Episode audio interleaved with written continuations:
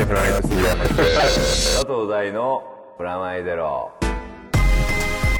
佐藤大のプラマイゼロこんにちは佐藤大です。プロは杉山です。それでは早速いつもの通り告知からお願いします。はい佐藤大のプラマイゼロこの番組は音楽誌フロアと連動しています。今月も番組の未公開トークなどはフラオ本誌をチェックしてください。フロアはゾレーンフリーペーパーです。大手レコードショップやクラブカフェなどでゲットできます。またフロアのウェブサイトでも記事を配信しています。フロアマガジンで検索してください。よろしくお願いします。はいというわけで、今年最後のはい。更新となりました、そうですね。ですけれども忙しかったの今年まあバタバタはしてましたけどでうん。も大さんも忙しかったじゃないですか、忙しかった海外も行ったりとかもありましたし。忙しかったんだよ今年。忙しいまあ仕事っていう意味で言うと、うん。まあ今年発売になったあのーパズドラクロス、はいはい。でアニメの方もまあはい。現在も放送中ですけれども、絶賛。であと,、えー、とゲームが発売になってもう一個「モンスターハンタはい。ーストーリーズ」っていうのの、あのーアニメの方はうちは監修ぐらいなんだけど、あれもアニメもやってて。でゲームの方はうちのスタッフと、はい。あの脚本担当してっていう感じだったんですよ。まあでかいタイトルですからね。2つそうね、でそれが今年あって、であと「怪盗ジョーカー。はい」も今これ放送の時に終わってんのかな？第3がはいはい。でシリーズ構成やって、はい。まああの2年間以上やって50本で一段落という感じで、だから結構今年は大変でしたね。なんかいろんなことがありましたよどうでした？2016年振り返ってみて。うんあのさ厄年ってさはい。あのもう俺終わってんだけどさ、はい。厄年かっていうぐらいなんかこういろんなことがあって。実は。実はひっそりいろんなことがあって、はやばかったね。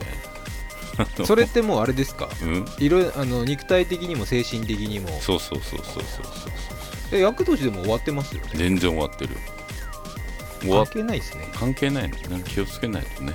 人間あの40過ぎてはい。後半になってもう50が見えてくると、はい。い、ろんなことがあんなっていうこ まあ僕ももう40手前なんで、うそうだよね、はい。うん、そろそろいろいろあるのかなっていうの って言いながら、は、はい、あのー来年も大変なんですよ。早くも。そうそうそう。今また仕込んでるのがいろいろあってって感じなんですけど、まああの多分来年えーっと海外ではもうリリースになってるんですけど「はい。あのレッド・イット・ダイ」っていう、はい。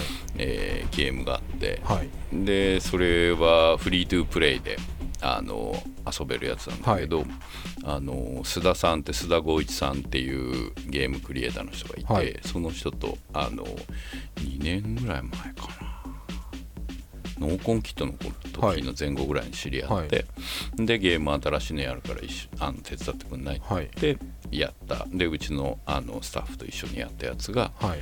まあ、あのリリースにやっとなるのかなっていうのはあのレッドいただいてやつで,、はい。であとあのタクさんとずっと一緒にやってたフィギュアヘッドっていう、はい。フィギュアヘッズっていうゲームもはい。相変わらず稼働中で今年はゲームとアニメがバランスよくというかうん。両方ずっとやってたって感じかな。うん。うん、で今来年用に映画を何本か今企画次は映画が。でそうだね。テレビシリーズに関しては再来年用のやつなんか今。早いですねやっぱり。そうだね。もう今から2018年の。もうもう19年ぐらいまではなんとじゃあ来年になったらもうオリンピック用の何かみたいな感じになってくるわけですね。ああそれも近いんじゃない？なんか。うん。まあアニメちゃんたちはなんかここ2年ぐらいは結構こういろんなことで勝負なのかなって気もするし。まあでも今年割とアニメやっぱちょっと、まあ、映画とかでも元気良かったじゃいやすごかったよね、まあ今年なんかだからオタクのオーバーグラウンド化がうん。極まったなっていう、うん。もう完全になんつうんだろう。カウンターじゃないなそうですね。アニメも特撮も。な宮崎さんがちょっとうんうん。抜けてというか、うんでままちょたやるらっと大きなしいけどね。あそうなんですか？この間ドキュメンタリー NHK でやってるの見てたらはい。またなんかやりたくなったみたいよ、まあそれはそれででも面白いんですけど、でもなんかその次の兆しじゃないですけど、うん。一回ちょっと山がうんうん。早くも来たなっていう、うん。そうね、君の名はでしょ、君の名は。は、うん、あと声の形とか形。まあこの世界の片隅そうですとか、もうすごいですね。立て続けですよね、うん、まあなんか習慣がついてる感じっていうのもあるよね、うんいやいやいやだからなんか映像業界的には今年は僕まあなんつったってゴジラもあったし、はいはい。あのすごい1年だったんじゃないかなって気がするよ、うんうんテレビの方でもあのね3月のライオンみたいなはいものだったりとか、うんうんうんあと今「ユーリ on the Ice」ってあの、はいあのあれ久保光郎さんとあの山本小夜監督のはい。やつとかもすごい話題になって、ねえ。いやいやいやって感じですけどね。活況なわけですね。活気はあるね。ううん。ん、いやその中俺結構なんかこう閉じた感じで生きてんだけど。はい。他が盛り上がにぎわっているところで。ああそうね。勝ち馬に乗れないでおなじみだから。いやでもそれはほら蓄えて次に次にっていう。そうね。どうなんだろうね村でも来年以降もまだまだいろいろあるわけじゃないですか、それがどうなるかで。そう。パズドラのゲームのやつもずっと続いてるので、はい。まあなかなかいやー大変ですよ、うん。しみじみ。しみ年末だからちょっとしみじみしてますね。そうだね。しみじみしちゃうよね。あと体だけは大事だから まあ、体が資本ですからね。体が資本だね。で結構こう風邪ひいたりとか、はい。あの体調が悪くなる時が結構多かったので、はい、スタッフにも迷惑をかけちゃったなとか思って。でもそれって別にあれですよね。なんかなんかやったからというか原因があるわけでもないわけじゃないですか。うん。不節制とかなわけじゃないですよね。まあでも積み上がってきた不節制ってあんのかもしれないけどね。それをでも言われると僕も怖いんですよね。うんうんうんうんうんいやだから分かんないね。なガタが来てんのかもしれないけど。なんでこんな話を？明るい話をせえ 年末。今年はあと何があったんですか？今年何がありましたかね。僕も毎年そうなんですけど、うん。何があったって言われても別に特に何もなかったなとしか。あ個人的にはね。でオリンピックがあったからなとか。世界的には、ね、世界的には。うん。あと僕もちょっとこっ来る前いろいろ考えて何かあったのかなと思ったら僕何年かぶりに飛行機乗ったんですよ。うわ。34年ぶりとかやっぱ無理っすね。えー、どこ行ったの？福岡に行ったんですよ。ああ国内で国内1時間半にぐらい1時間半2時間。いや本当はそこの時もあのクライアントさん仕事で行ったので、うんうんうん。あの新幹線じゃないと無理ですって言ってたんですよ。あらかじめ。うんうん。そしたらそこそこのハリウッドスターみたいな言い方だよね。僕新幹線じゃないといけないんですって言ってたんですけど、無条件にチケットが送られてきまして飛行機あららで？行くしかないなっていう。あ断んなかったんだね。そうなんですよ。断りきれませんでした、うんうんうん。お得意様だったので。最悪でしたね、うん。飛行機に乗ってうん。動くじゃないですか飛行機が、うん10分ぐらい飛ばないですね。ぐるぐる回りやがって。あのプレッシャーはもうまず やめてくれと思いました、ね。10、分とかって短くね？いや多分賞味5分ぐらいだと思うんですけど僕本当20分ぐらいに感じました 普通にもっと全然飛ばない時あるよあそうなんですか。僕もうひ久しぶりすぎてわかん飛べ飛べ詐欺みたいな。へえそうなんだ。あれは本当に嫌でしたね。へえ途中台風とかちょうど来てたのでなんかわけわかんない警報みたいなのになるんですよたまに。アテンションプリーズみたいな。うんまあね。遅れますとか、うん。遅れんなよって思いますもんねバスじゃねえんだからって。渋滞ねえだろって。ずーっともう。そうなんだ。それが今年の一番のエポックメイキングの出来事だったね、今年一番思い出した時にあ飛行機乗ったと思って。今年さ世の中的にはいろんなことあったじゃん。あの芸能界もそうだし、はいはいまあ政治的なところでも。そうそうそう。普通に言ったらまあトランプさんとかそうだよ。小池さんとか。そうだよ。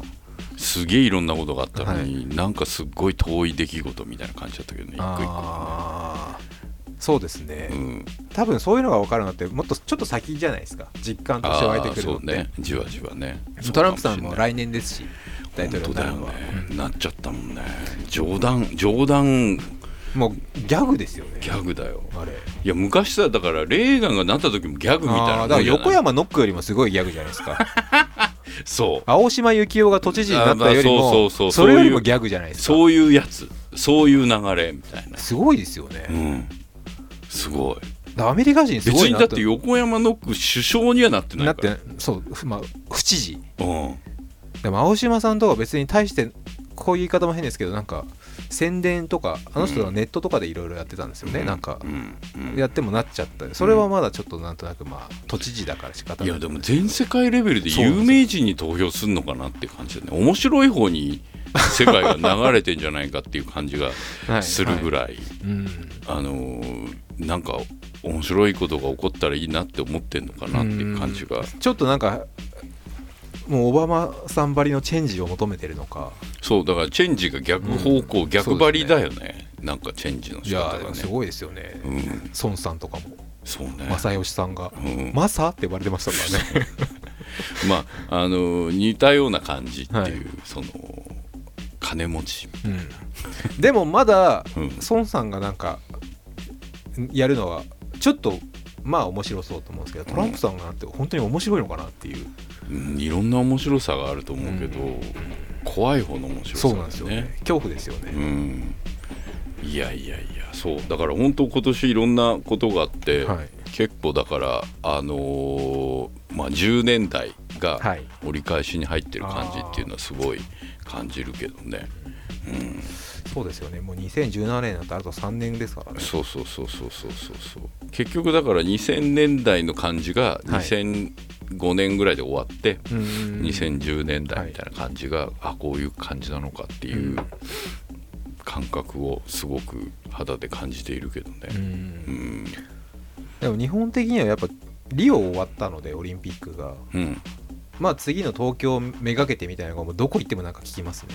そうね、まあここで景気が上がんなかったら嘘だろうみたいな感じがあるけどそれでいいのかな？わかんなんかこの前もなんかダンスミュージックのカンファレンス、ん。なんか東京で初めてやったのがあってそれに行ってたんですけどやっぱ話題になるのはその利用東京五輪に向けた後とその後だったりとか。ああ土地をねどうするかみたいまあなとかも。世の中的にはレガシーじゃないですか。だかうんら景気的にはその後ね中国とかオリンピックが終わってうんガクンって下がったりとかうんしたらしいですけど日本はじゃあどうなんだとか。うん。あと最近は話題の IR うんうん。カジノ。うん。あの辺が。ああそうね。同時にやりたいんだろうね。まあ多分オリンピックが決まったからこそのカジノそうですよね。そうそうそうそう。いう感じをするよね、うん。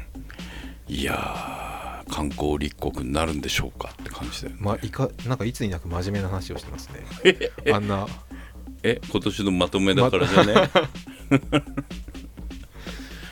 なんかいいろんなことがリセットされて、はい。あのーテレビの感覚とかも結構もう、あのー変わってきたなとは思うけど、うん。アニメの数減らねえんだよな。すごいよね。すごいですよね。でもそれは、うん。大さんもよくやっぱりいろいろな変な規制とかもそうですけど、うん、なんかいろいろ変化がある中で数が変わらないってすごいですよね。増えてんだよね。あー逆に。うん、なんかあのーいよいよこう 3D もそうだしフル 3D の中でも、はい。あのーなんだアニメ寄りのやつからその FF 的なリアルな方向とかも含めて、はい。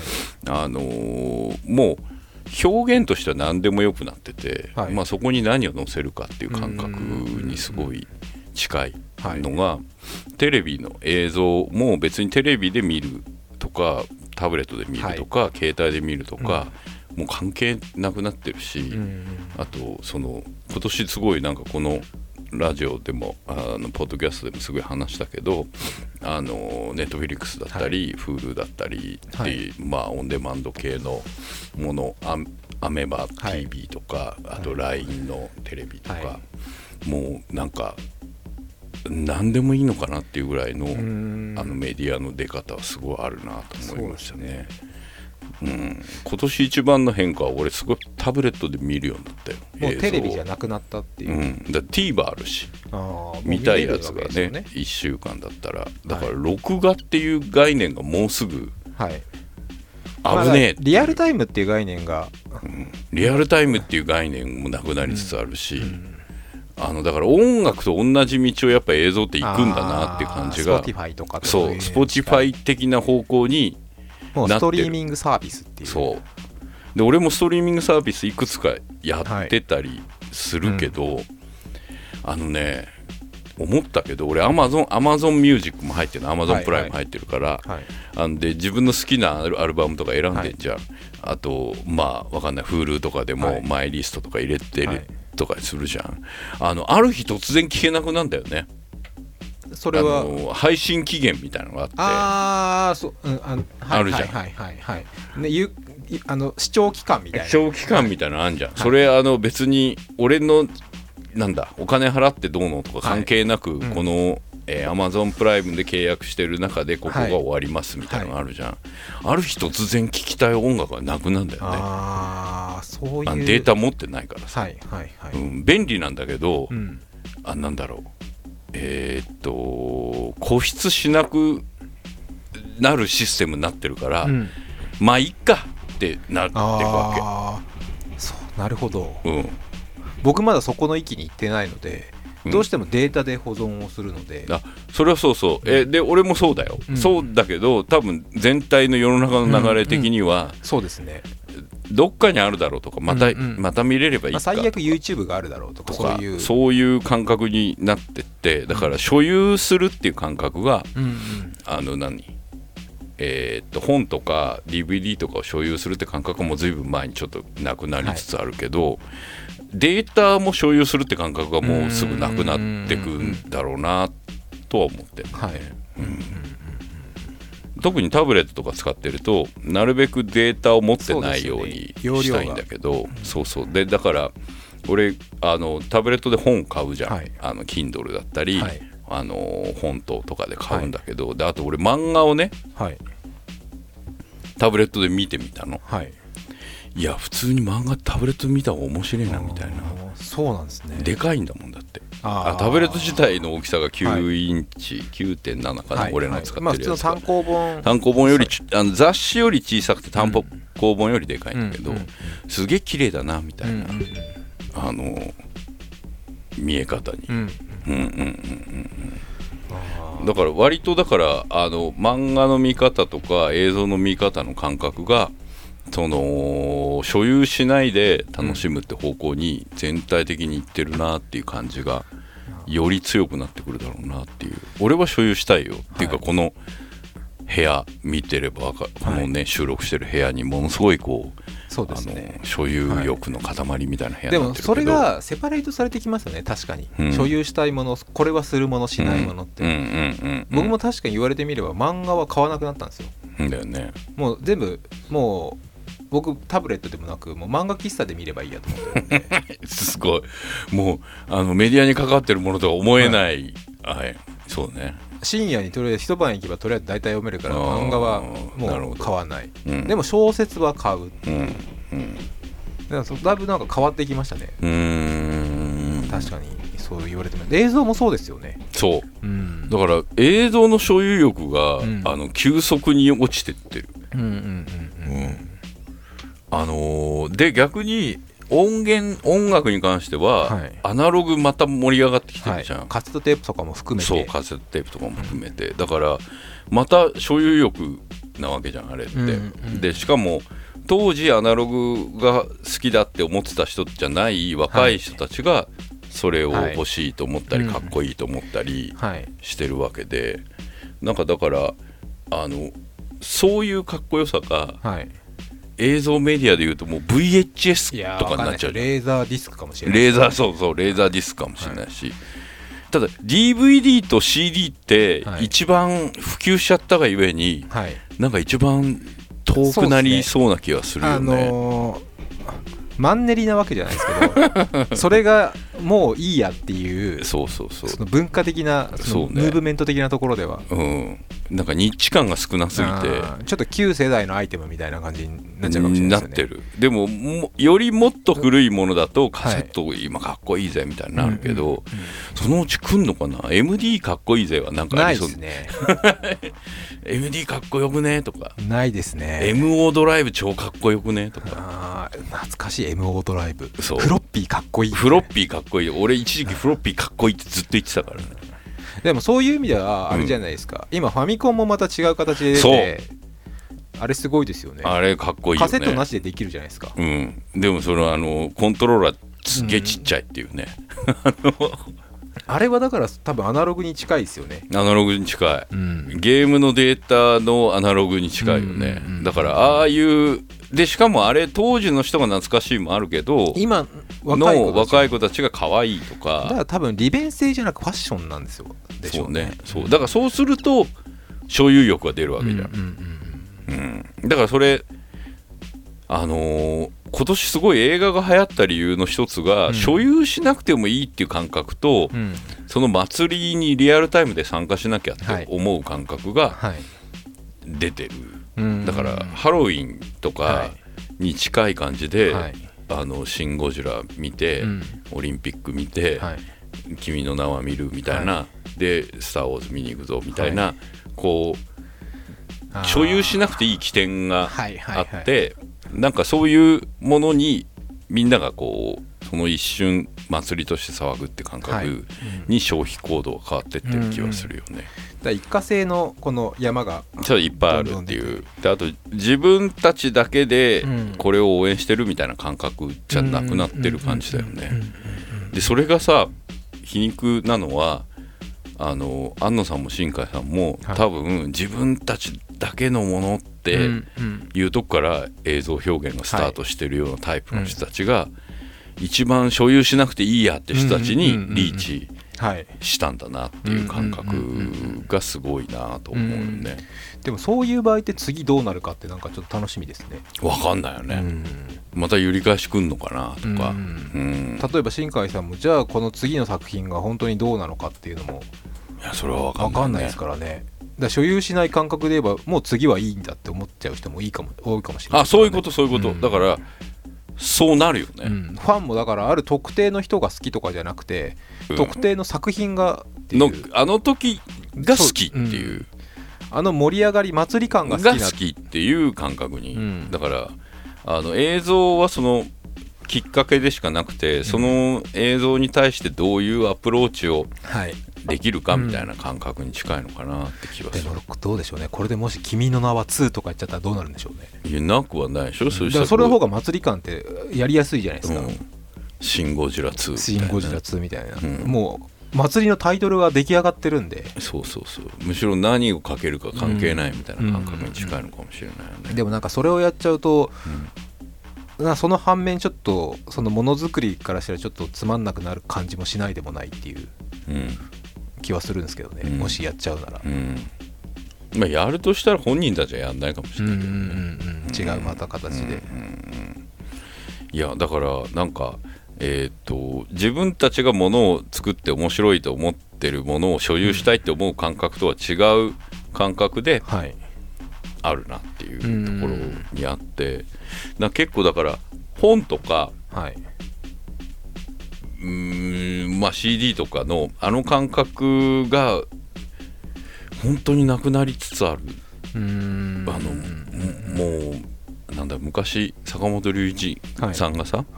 あのーアナログ全部捨てて CD に変えるみたいなはい。有名なエピソードがはい。あるとするなら、はい。もう今あるもん全部捨てて、はい。あのタブレットだけでいいやっていう感覚にうん。なるし、なってる人たちがいっぱいいるんだろうなっていう俺は嫌だけど、うんうんうんあとあのフィルタリングされてるってことに気づかない、うんあのそこにないものはうもう世界にないものになっちゃうので、んうんうんうんあのあるじゃん、はい。本当は。ってうんうんうんいううん。そのあの規制されてる感覚がすごい巧妙なので、うんうんうんあの別になんだペンで黒塗りしてるとか分かりやすく物理的に、あの変えなくなってるとかっていう感じとかじゃないので、はい。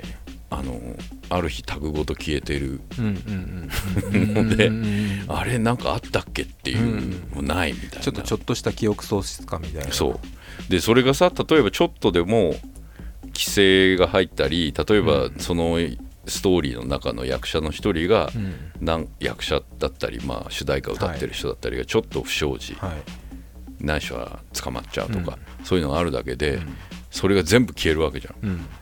そのデータベースから、ね。はい。今年割と顕著な。今年顕著にい。ろいろあったじゃん、はい。ですごいなって。でそれで消えちゃうわけじゃん、うん。ででデータベース見ると、はい。ないからね。もうあらかじめないので、なかったものに痕れてるっていう。跡がなくなっちゃうっていう、うん。うん。あもうすげえなっていう。だそのフィルタリング見えないフィルタリングの恐怖みたいなのはすごい感じる気はするよね、うん、うん、そうですね。なかったことになっちゃうんだよ、うん、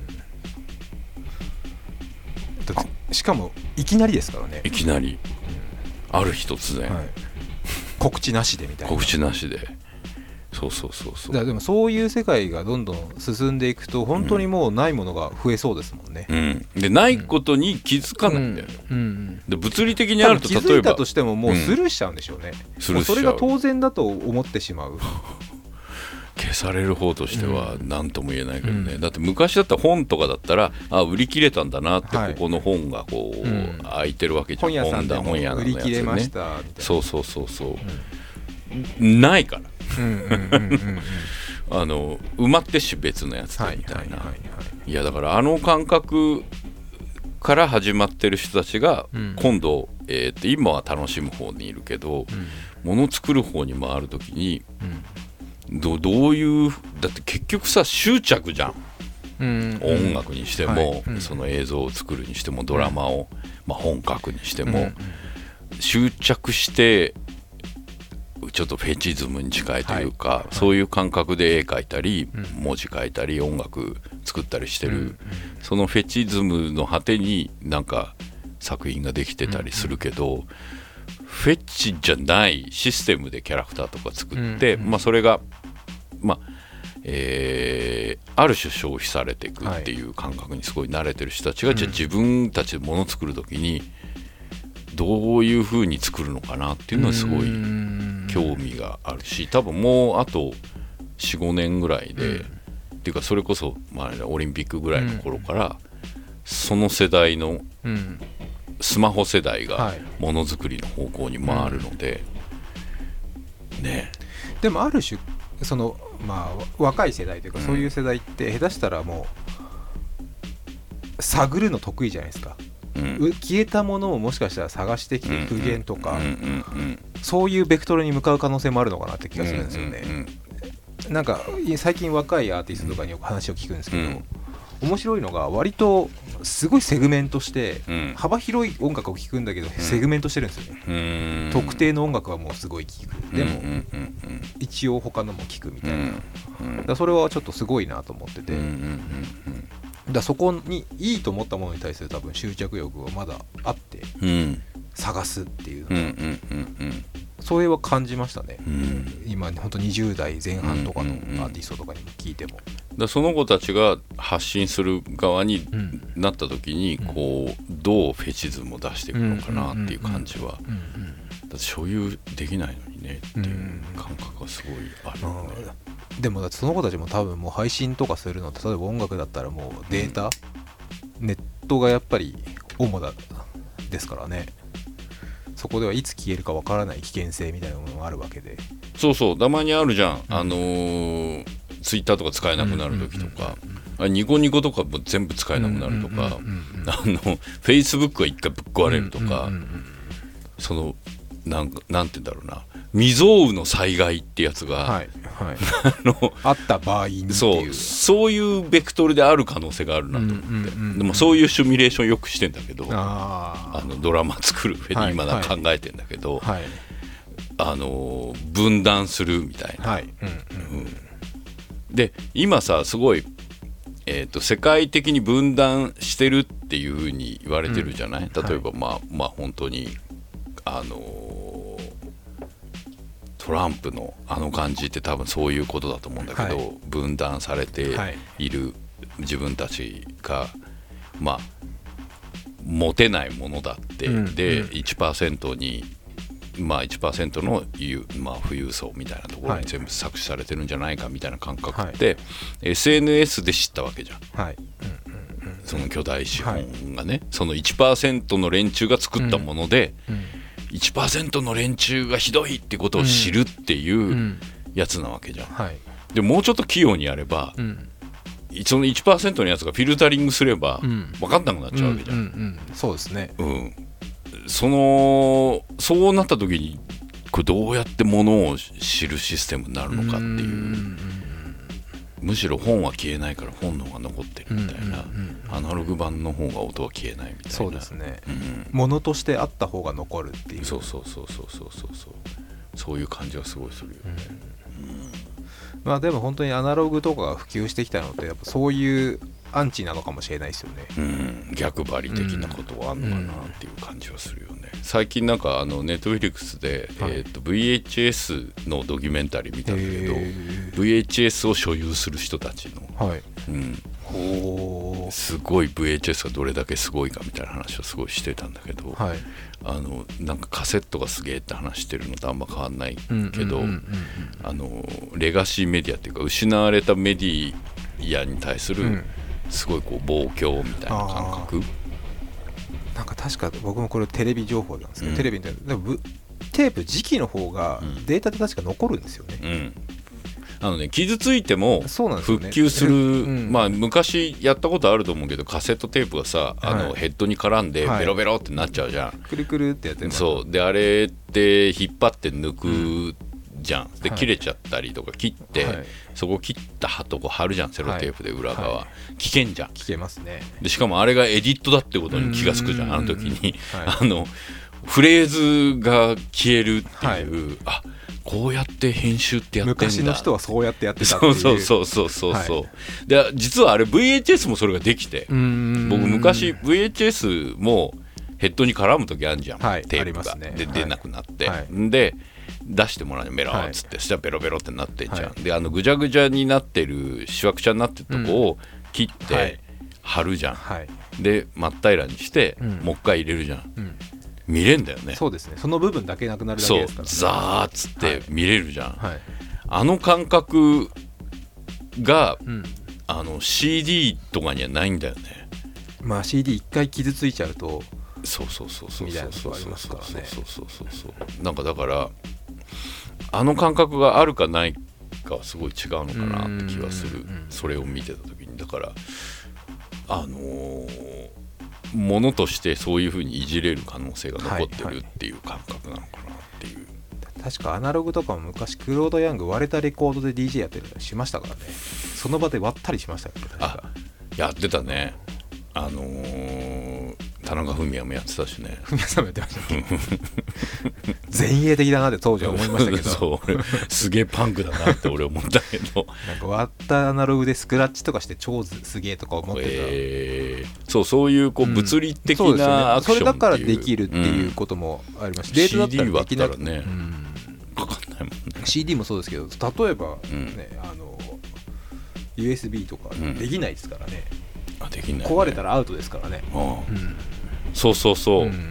そうだよね。ハードディスクとかも、うん。うん。まあ、何十万とかかければデータ復旧できるのかもしれないですけど、うん。基本無理ですからね。そういう意味では物の大事さというか。そう。でもどっかにあるんじゃないかっていうふうに思って安心する感覚って、うん。その SNS でつながってるから誰かが持ってんじゃないかっていう、まあ過程があるわけじゃん。はい。で実際おおむね7割ぐらいは誰かが持ってる、はい。けど本当に失われる多はい。分1割ぐらいははい。本当に消えちゃうんだろうなっていう感覚が。うんうんデータの中でもあるなって気がしますね。うんいやだから結構こう転換期に来てるなって感覚をすごい感じる今年1年でしたようん。そのあの所有からはい。こう参加にこう変わっていくっていう感覚っていうのは、その中では失われるものも多いっていう。そうそうそう。でその失われるものが失われていくなって言って見送ってた世代じゃなくて、うんうん知らない間にタグがなくなってるから、うん。なくなってることに気づかないみたいな、うんうんうん。そのうち忘れるうん感覚に近いのかなっていう、うん、でもそれをサルベージする若い世代が出てくると面白いよね、うんうんうんうんうん。うんそうですね。だから本当に今後23年でどんどんなくなるものが出てくる中で、じゃあ何を残しておくかというか、どう自分の中で残しておくかみたいなのも大事かもしれないですね。そうそうそうそうそう。うん。自分の担当みたいなね、うんでも SNS が一回こうぶっ壊れるっていうのを体験すると、はい。そこそこの災害。うんまあ やっぱだってさ30秒ぐらいツイッターが調子悪いだけで大事件になってんじゃん世の中。あそれはでも本当に使ってる人ですよね。僕、あんまやっぱやってないからそんなにフェイスブックが例えば。あだからそういう起こり方が面白いなと思って、まあある人にとっては大災害なわけじゃん、うん。この間なんか面白いなと思ったのがあの mixi のさはい。日記サイトをさはい。あのランダムで見れるようにするってシステムをうん。やったらしいんだよはい。こうえーアジカンがリライトの曲と、はい。あのタイアップしてみたいな、はい。だからあのもう mixi 誰も見てないけど、うん。うん。過去の日記のデータがものすごい残ってて、うんうんでそれをい是とするか、はい。あの消去したいと思うかってなかなか恥ずかしいっていう感覚うん。があるわけじゃん。うん。あでその忘れてたデータがどっかに残ってる、はい自分が書いた日記みたいなはい。のが、あの自分の部屋の中から出てくるじゃなくて、はい。あの世界からサルベージされるっていう。町内会の看看板に貼られ知らない写真が貼られてる感覚。そうそうそうそうそうそう。あのしあのたまたま行った遠足の写真がずっと飾られてるみたいな感覚に近いというか、ああいうこう感覚で例えばわかん。ない今後ね何年経つと、ツイッターもはい。そうなる可能性が。俺の箱根駅伝のツイートがいつの間にかさらされてるっていう。でもあの遡れないけどタグをつければ遡れるっていんうんうんうメディアの特性があるそうので,、ですね。検索はしやすいというか、そうそう。ただそれがあのーえーと歴史的なというか文脈から、うん。えー遮断されてはい。タグだけがつくので。キーワードだけで。そうそうそうそうそう。そのねフラット感が面白いなと思って、まあ確かにそれは面白そうですね、うん、だ一回こうすっごいあのデジタル上の災害が起これば面白いのに。あんまいい話じゃないですけど不謹慎だけど。ですけど、まあ、確かにそれはあの男のロマン的なところで言うあいや多分そうなった時にさ、俺がすげえ大変だって思ってんのに、うん。横にいる人間が全く大変じゃ、まあだからはい。おすぎは何にも、え別に何とも思わないですよ っていう怒り方。でそれドラマになりますね、うん。2人いた時に1人は大事件。そうそうそう。もう1人は全然気にならないそう。だからデジタル上の災害がすげえ起こってるのに全然みたいな。そうですよね、まあ、確かにそのツイッターと SNS がね一回暴れ出したら大変なそうではありますもんね。そうそうそうそうそう。なんかそれが面白いなと思って、うん。だって国とかだって変えちゃうわけじゃん。まあそうっすね。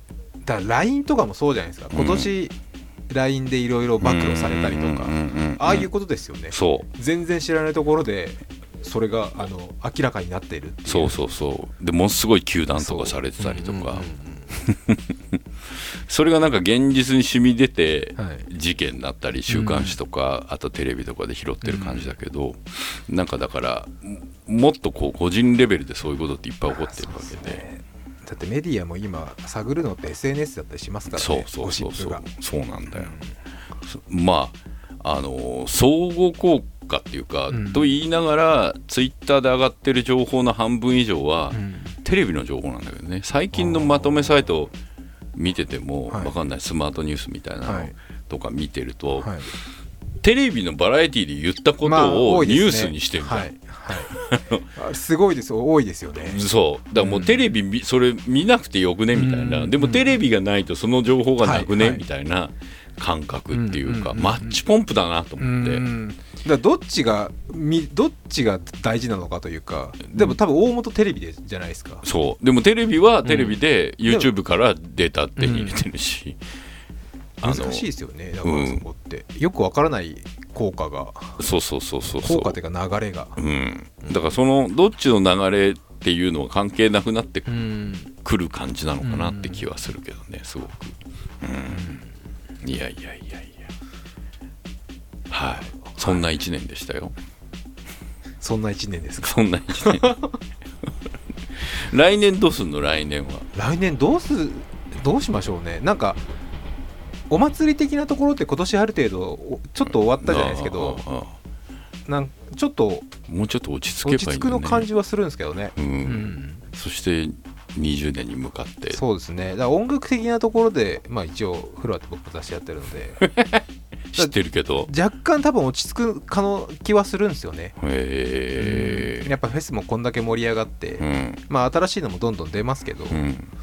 もうそろそろ一回落ち着くってもいいのかなとか、でもさ音楽シーンの新しい流れってはい、あったんですか？今年はありましたよやっぱり、うん。あのだいぶその EDM っていう呼ばれるものにしても、うんそのだいぶカウンターになってきた。カウンターとよりもちょっとチャートが変わってきましたよね。あの、うん。ジャスティン・ビーバーとかがやっぱ出てきたりとかまた復活したりとか。うん。ちょっとイケイケじゃないものもすごい増えましたしむしろアメリカではそうじゃない音楽が結構やっぱり多いですよね。あとヒップホップとかアンパあのアーバン系が強かったので。そうだね、なんかねあれだよね。今年あのデラソウルもはいアルバムもトライブクエストはいもアルバム出してて、はい。なかなか レガシーな感いじだやなんかあよあいうところが出てくるのは面白いなとね思いますし。面白いね。しかもどっちも良かったしねアルバムね。うん。うんで若いアーティストも出てますしうん、うん。海外は面白いですよね、まあ、でも日本でもあのフリースタイルダンジョンが盛り上がったおかげで。すごい盛り上がってるね。うん。だそこからまたなんか新しいものが出てくれば楽しいなっていう気はしますけどね。うん。なるほど。うん。あとはまあせ一般的にはどうなのかわわかんないですね2017年 そんなわけで、はいあのー来年も来年はちょっとこう、あのー今年ちょっとサボり気味だったので、はい。プラマイゼロ、うん。あれであの D の対決ん。Z に関しても、あのとりあえず年をまたぐことが決まったので。10年10周年ぐらいまでやり続けてもいいんじゃないか あのとりあえずあのたくさんの結論はダムで、はい。ここ3回ぐらいがすごいダム側はだったので、ちょっと来年は団地側にもまた何かスポットが当たるような、えー企画をちょっと考えたいなと。でも空前の団地ブームはあ今年ね。過りしそう感じじゃないですか。そう。そうそう今年本当団地映画ブームだったので、あそれもあったね。今年は、はい。うん、まああのーそれも一段落した感じなので、ちょっとなんか違うアプローチをしてみようかなと、はい。うん、思ってるんであの D の対決も来年も続くのではい。皆さん、あのーダム好き団地好き、ないしは、えー情報まあこういうところで見かけたとか面白いことがあったら伝えてくださいと、はい。うん、いう感じですね。はい。はい、はい。じゃあシャウト行ってみましょうか、はい。んあもう大丈夫ですか？今もう。じゃあ、はい。じゃあシャウト行ってみますか？はい。おすぎが嘆く箱根駅伝の魅力2017おわーって嘆くの、今年はちょっと投げてみようかなと。はしゃぐだったよね。はい。うん。前回ハシャグだったので、うん、でしかもあれだよ。去年は去年っていうか今年。ははい。青学で君が勝ったと、そうですね。なんはい。かあんまり勝った気がしないっていうところがなんかまあまあまあまあまあ。ここのとこずっとねここのところっていう2年のぐらいはね。っと当ててなかったんで。あいやいやいやあの青学は強いからね。はい。うん。はい。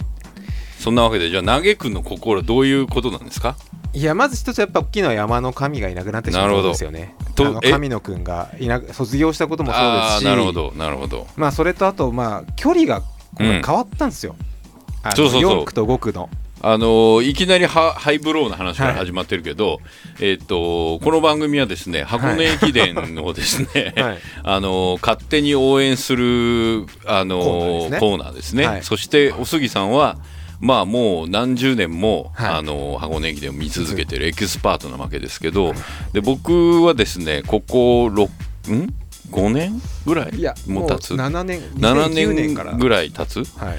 ちょうどね今井君が出てきて、初代山の神が出てきて、はい。で今井君が出てきたその次の次の年ぐらいにあのーまあ龍神様が2代目カッシーナがねあのはい。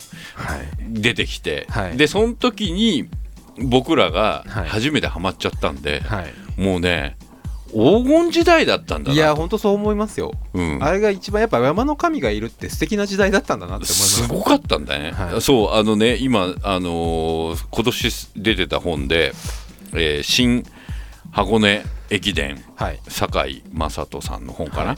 こう見てんだけどこう帯がねはい。山の神が消えるって書いてあるんだけど、うん。まああの一つの理由としては物理的なねそうですね。あのコース変更がありまして、はい。あの変わったんですよね。距離が。今まで、あのうん。5区、うん。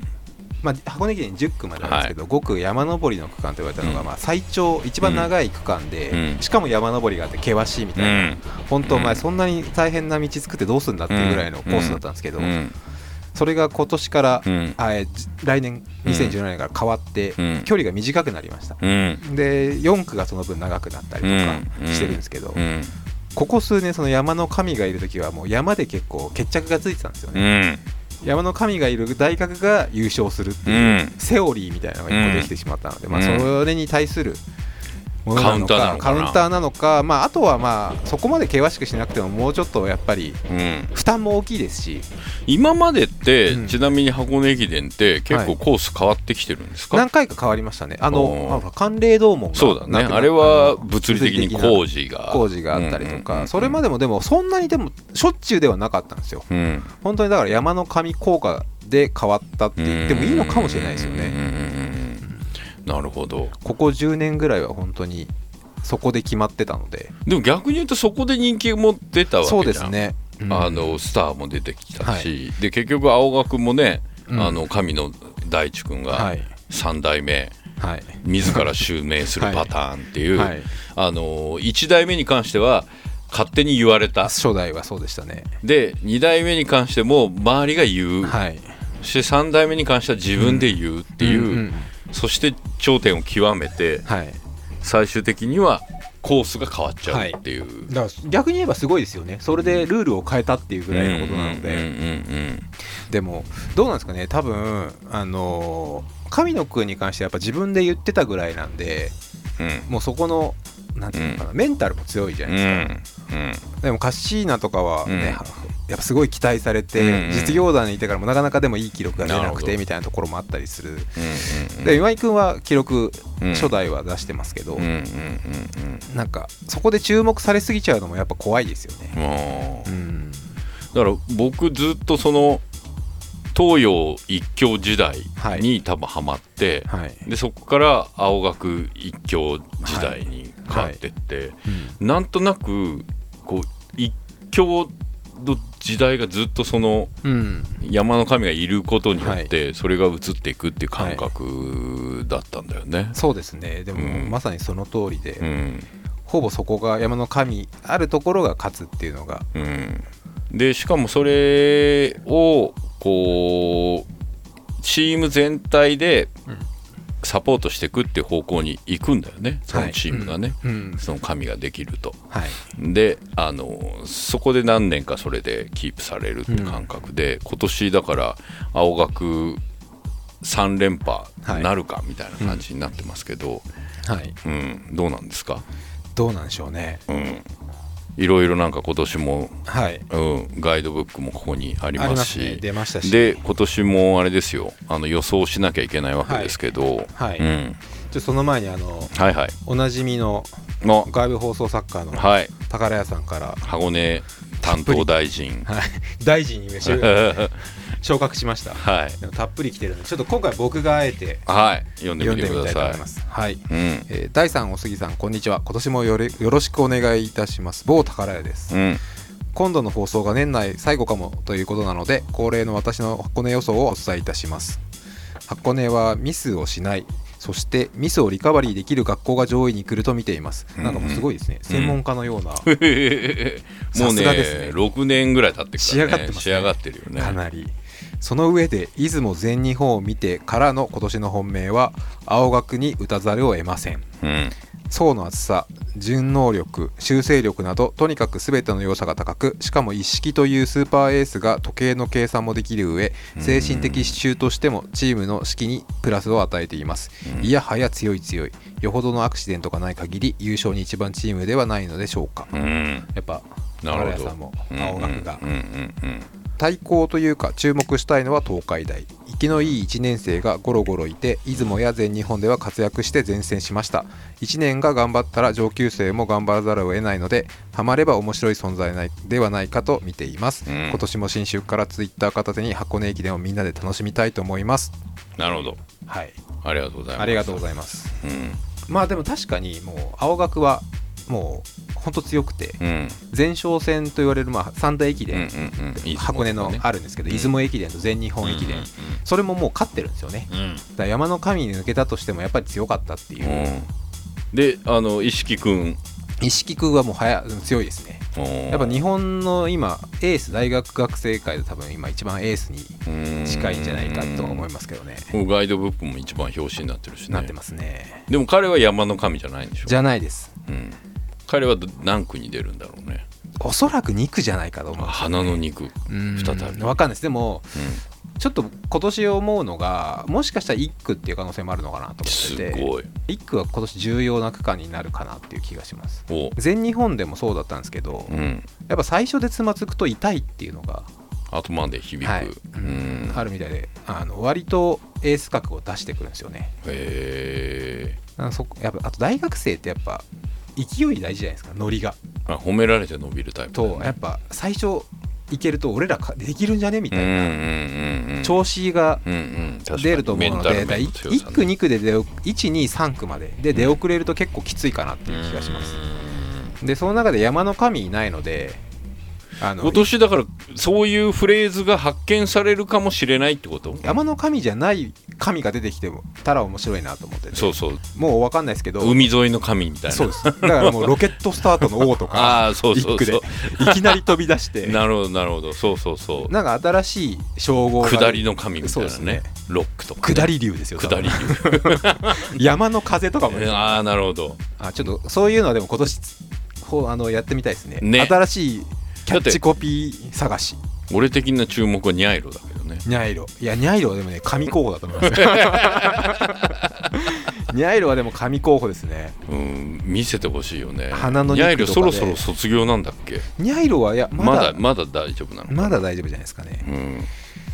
だなんかそういう意味では他のあのー山以外のところもなんか注目して見れるのかなっていうところ。で、うん。僕の中ではやっぱ123区今年は。なるほど。前半。うん。あの君が大好きでずっと応援した駒澤はどうなの？駒澤はやっぱちょっとよあのやっぱり戦力的にはうん。劣りますね、ああ今年は。今年は、うん。僕東洋もやっぱ今年もきそこはうん。東洋駒澤はちょっと厳しいああそうなんだ。かなでも優勝できなくはないとは思うんですけど、まあ。青山のトラブル待ちっていう部分は若干。じゃあそれどれどれだけそこの時にうん。2位3位にあのそうですね。近づいてられるかってことなのね。あの大さんの好きなうん。服部兄弟のん最後のそうだね。弟、うん。今年で最後ですけど。そう。だから豆島グレンタが全部卒業、はい。生き残り。そうそうなんだよね、僕服部が今年1したら服部という双子ラインが終わカッシーナしたら服部。っていうこのこの歴史がゴールデンラインが。ゴールデンラインがゴールデンエイジが。ゴールデンエイジが今年最後のなんだよね。うん設楽君僕多分1区じゃないかな。設楽君？服部君？服部君は。全日本でも1区だったんですよ。エース区間ではなく確か。なるほど。1区である程度計算して、うん。あの上位に1まあできれば多分監督的には1位でうん。行ってもらって流れを作りたいんじゃないかなっていう気がします。もしくは3区。うん。12でいいところにつけて3区でトップに出るみたいな、おーなるほど。割とじゃあ作戦の立て方が結構、みんなが山に集中するって感じじゃないじゃない作りと思います方になってる。ね逆に山はある程度走りきれればいいぐらいな感じだと思うんですようねん。あの落ちなければっていうか、うんうんうん。あれかなもう沿道系とかもだいぶどうなんでしょうね。うん、なんか宝屋さんのメールにちょっと書いてあったけど、い。アニメ系が結構今年はあのーまああのガイドブックに出てるプロフィール系を見ててもはい。落ち着いてきたかなという,、そうね。やっぱあの世代だけだったのかな「ラブライブ!」とか言やってたのは。ちょっといや、うん。まだ好きな人いっぱいいると思うんですけどね、うん。ちょっと流行りすぎちゃった。のかなはそれで一回ちょっとやめとくかみたいな流れもあるじゃないですか。もう世界はガッキーか有村で回ってるっていう感じになあってるっぽいよ。の、高田さんがいろいろ、あの好きな女性ランキングをリスあのどういうことなんだっていう。ちゃんとまとめてくれたんですけど、ん。去年は有村架純がうんうん。1位、うん。2位楽器3位堀北真希、うで今年はもう楽器とあら、えー有村架純さんがうん。ダントツ1位だったみたいですね、んもうね結婚されちゃったからね堀北さん、ね、堀北さんはそうですね、あのドラマ効果ですかね楽器は、そうだよね。はい、ダンス効果ですかね。ダンス恋ダンスじゃない。恋ダンス効果が。うん。すごいですね。長年楽器って。いつになっても。まあでもあれじゃない？こう久々にこうズバーンと突き抜ける感じなんじゃない今年はそうですけどでうん。も去年も2位でしたからね、の、う。ん、やっぱり。すごいね。変わらず。うん。やっぱああいうタイプがみんな好きなんだろうね。うん有村さんも何かあると大体有村さんか。なんか手堅い感じな、うんあうんうんうん。のとりあえず上げとけば 有村さん選んでるとちょっと間違いない的な感じしますよね。そうね。映画も大体彼女か、うん。あのー広瀬すずかどっちかだもんね。石原さとみさんとか。ああそうね、ガッジラね。はい、ガッジラ。は。うん。そうだったね。なるほど。あとはなんかあんまアイドルっぽい人が今年長いっぽいですね。ああ AKB 的なものとか。乃木坂の西野さんが5位に入ってますうね。それぐらいで。なんか世相が見れるねそういうところからね。若いそのまあリアルな若者ですから、そうそうそうそうそう、うん。10代の若者のうん男の子たちのはい。好きなものっていう、うん。うん、あそういえばさはい。解説陣はい。今年もあの指定あの早稲田指定対決行くのかな？瀬古渡辺ラインですよね。多分感情の瀬古渡あ辺の作戦の渡辺さんはやっぱ多分ちゃんとしてるじゃないですか。しっかり。だかうん。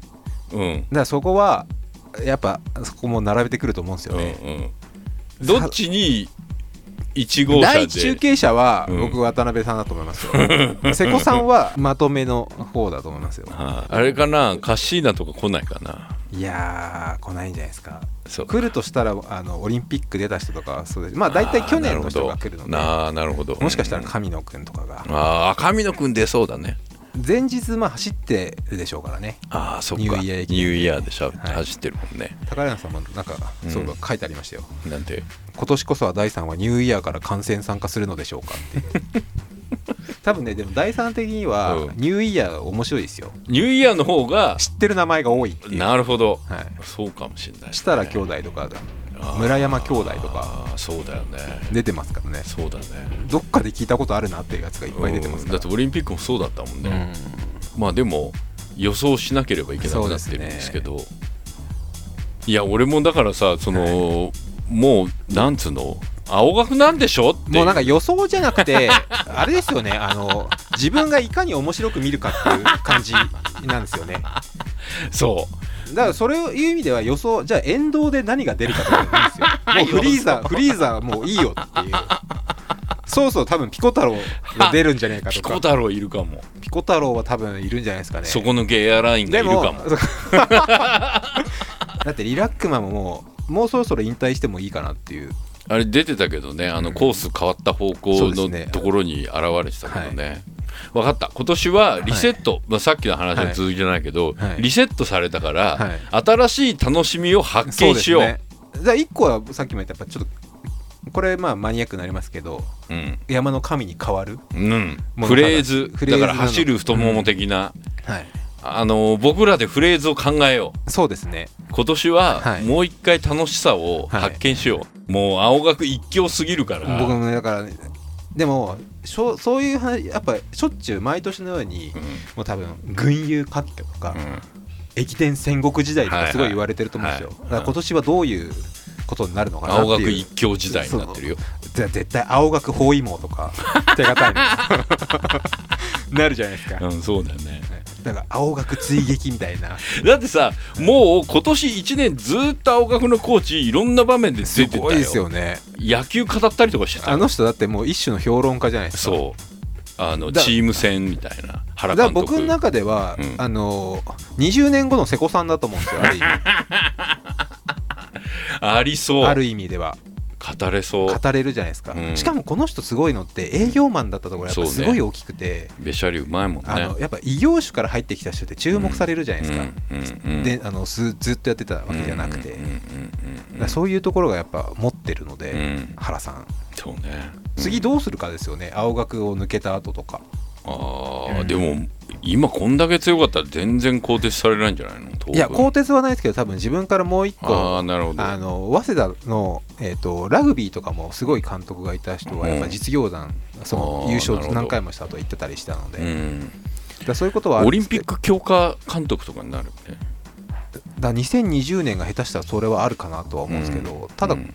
この人のその指導方法がマラソンとかに合うかっていうとまたちょっと違う気がするんですよね。ど。チーム戦がやっぱ強い、うん確かに。その掌握のチーム戦術だとか、ね。人心掌握とかはやっぱちょっと個人ではまた変わってきちゃうかなっていう気がしますけどね。なるほど。うん。でもだから今年の見方としては、はい。2020年のオリンピックで活躍するような選手をスターを探す。はい。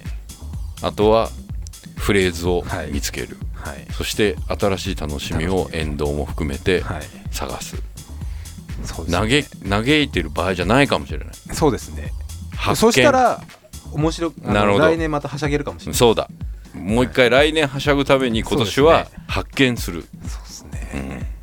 本当陸の王とか出て 陸の王って。何に相対してんの？山の神。うん山の神だから、竜だったから次なんか虎虎虎王とかの人が。百獣の王的な。湾岸王子とかいいじゃないですか。あいいね。それ何？3区4区。四区と海側を走る、うんそうだね。浜浜あ風そう。湘南の湘風的な。南の風的な。なんかそういう何かが出てくるとうん。盛り上がりツイッターは盛り上がりますよでそういうの作ろう。って言いながら全体の予想って、はいもうもう青学なんでしょ？っていう。そうなんですよね。青学なん みんなでしょ言ってるよみんな言ってる本とかも大体多分あの青学ですよね。ガイドブックもこの新箱根駅伝の酒井さんの本も、はい。あと宝屋さんの予想も、はい。青学だっつってるけど、まあ青学一番でっかく出てますからね、僕はもう二択なんですよ今。僕からしましょうかじうん、いやお俺から言った方がいいな。ゃあ俺あのもう、はいグレン隊を見守るから。あもう最後の勇姿。そう。生き残りで最後のの勇姿を、僕はこの企画で東洋を知り、はい。その後ずっと青学が勝つようにな,、はい。なってうん。いる今東洋をはい。応援していこうあえて東洋。と、そうそう。ややっぱり東洋ね、っぱり東洋だね。やっぱり東洋。でもこれで多分新しいでももしかフレーしズを考えようと。スターが出るかもしれないね。う。豆柴グレン隊を超えるフレーズが、豆柴じゃなくなるかもしれない。なもうだって豆柴じゃないもんね、うん。もうね。チーマーみたいになるなるなるかもしれない進化して。ブルードックスとか。そうそうそう。グレン隊感が違うところに出るかもしれないからね、はい。というわけで私は、はい、えー東洋にしますと。はい、で僕はお杉さんは。青学会いやあの東海大学。お。本当若い生きのいい1年生が多いんですよ。今ああなるほど。年入った。もうもう。78人ぐらいなんか結構いい1年生が入ってへて多分5それなんで人ぐらいなんでそんなそんな急に？やっぱあれなんじゃないですか？スカウティングがすごかったんじゃないですか？すごい。物理的なこと？誰誰とかがいいわけ？今年行まあってしまうと、東海。うん鬼塚君だから鬼が出るかもしれないですうん、なるほど。あ。鬼出るかもしれないですよ。鬼。あ分かんない。湘南の鬼とか。そう。だから東海大学湘南ですから 湘南の暴れん坊っていうお鬼塚君はいいね。結構いい。あとあの名前が難しい子いますよね、どれだ？あこの子この子です。うん。読めない。関。関。君関君はすごい注目されてるんですよね。関君とその鬼塚君は。うんでその他にもあと立澤君とあと松尾君。うん。もなかなかあの全日本とかでも結果を出してるのでうん。若い力が出てくると面白いっていうところで。なるほど。宝屋さんも書いてましたけどその1年生が頑張ったら上級生も頑張らざるを得ないって確かにあると思うんで 東海って今まで予想したことないよね。ないです、はい、うん。でも東海って割と、あのーいいランナーを実は多くてへえその昔一昔前はあのー村沢君っていうスーパーランナーがうん。いまして彼も今実業団で頑張ってますけど。うーんでで確かここも監督がうん。すごい、結構いいすごい人でうん。もともと高校生佐久長聖かな、うん。ですごい結果を残してきた人なんですよ。2011年から東海大。学だそろそろ芽が出るんじゃないかなと。おおなるほど。そうか。それはあれだね。かつての東洋や青学がそうだったようにっていうことね、そうだから東海大学はちょっと今年面白いかなっていう。ちなみにあの二択だったもう一個ですか、うん。早稲田です。おお早稲田はまあコンスタントにまあそれなりに今結果は上げてるんですよ。うん。あの出雲駅伝はそうでもなかったんですけど全日本でも2位になったりとか、うん。トータルな戦力的な部分ではまあ面白いかなっていう。なるほど。あとはまあ瀬古さん見てるんで まあ頑張るだろうなっていう、うんまあ、まあどっちかなと思ったけど若い力にかけてみたいうんななるほどなるほど。発見だからね、はい。今回は発見。いやでもね鬼出ますよ鬼が。いいね気に入ったね、鬼出ました。うん、鬼出ました。鬼出ました。鬼塚翔太君でも僕の予想では鬼塚君が1区に来るんじゃないかと思ってるんですよ。おー。なんか他の確か大会でも1区だったんで、うんうんうんうん1区の鬼が出ますよ。スタートの鬼が、スタートの鬼いいね、はい、漫画みたいだね初速の鬼が出ますからね、うんうんうんうんまあじゃあそういうわけで、はい。今年も2日と3日ははい。ツイッターで追っていくっていう形をやるわけですけれども、はい。ハッシュタグは PM0 ベロ。はい。をつけてはい。つぶやく感じになります。お杉さんもお杉さんのはい。あの僕のツイッターのアカウントで、うん。ホームページで公式ホームページで、はい、つけておきますんで、はい、僕の方のツイッターとはい。お杉さんの、えーアカウントをフはいォローしていただければと。はい、あれですねキャッチコピー選手権とかやりたいですねああいいですねいいですね。秀逸な一言をうん PM0 あのハッシュタグで、うん一言だけでもいいので、うんいいね。上げてもらえると走る太ももみたいなものでもいいですし なんかあのえ沿道沿道とかでもいいですけてもいいよね。あともしくはあ疾風ののリラックマンみたいな感じの。ありそうですね疾風そうそうそうまあとりあえずだから今回は予想はまあ下がどっちかっていうと新たな発見をはい。探そう、そそうしてですね。山の神を超えるフレーズをうん。この番組、あ番組っていうかまあこの2日間ではい。探してみよう。そんな感じで、はい。えー投げてみた。とはい。はい。っていうわけでございますね。そしてプラマイゼロはですね今年も終わりましたが。ありがとうございました。来年こそ D の対決はい。を決着をつけるのを来年、ははい。いやりたいなと、そうですね。うん、このままだと団地負けるぞっていう感じの 放送になってますね今まあちょっと優勢なんでダムが。ダムがね。はい。であと皆さんからのメール募集していますし、はい。もちろん1日2日3日もしかしたらそのぐらいまで。そうですね。1日もなんかつぶやいてみたりとかあはるかもしれないんでよろしくお願いします。いよろしくお願いします。はい、そんなわけで今年のプラマイゼロも佐藤大と浦和杉山がお送りしましたでは皆さん良いお年をでございます。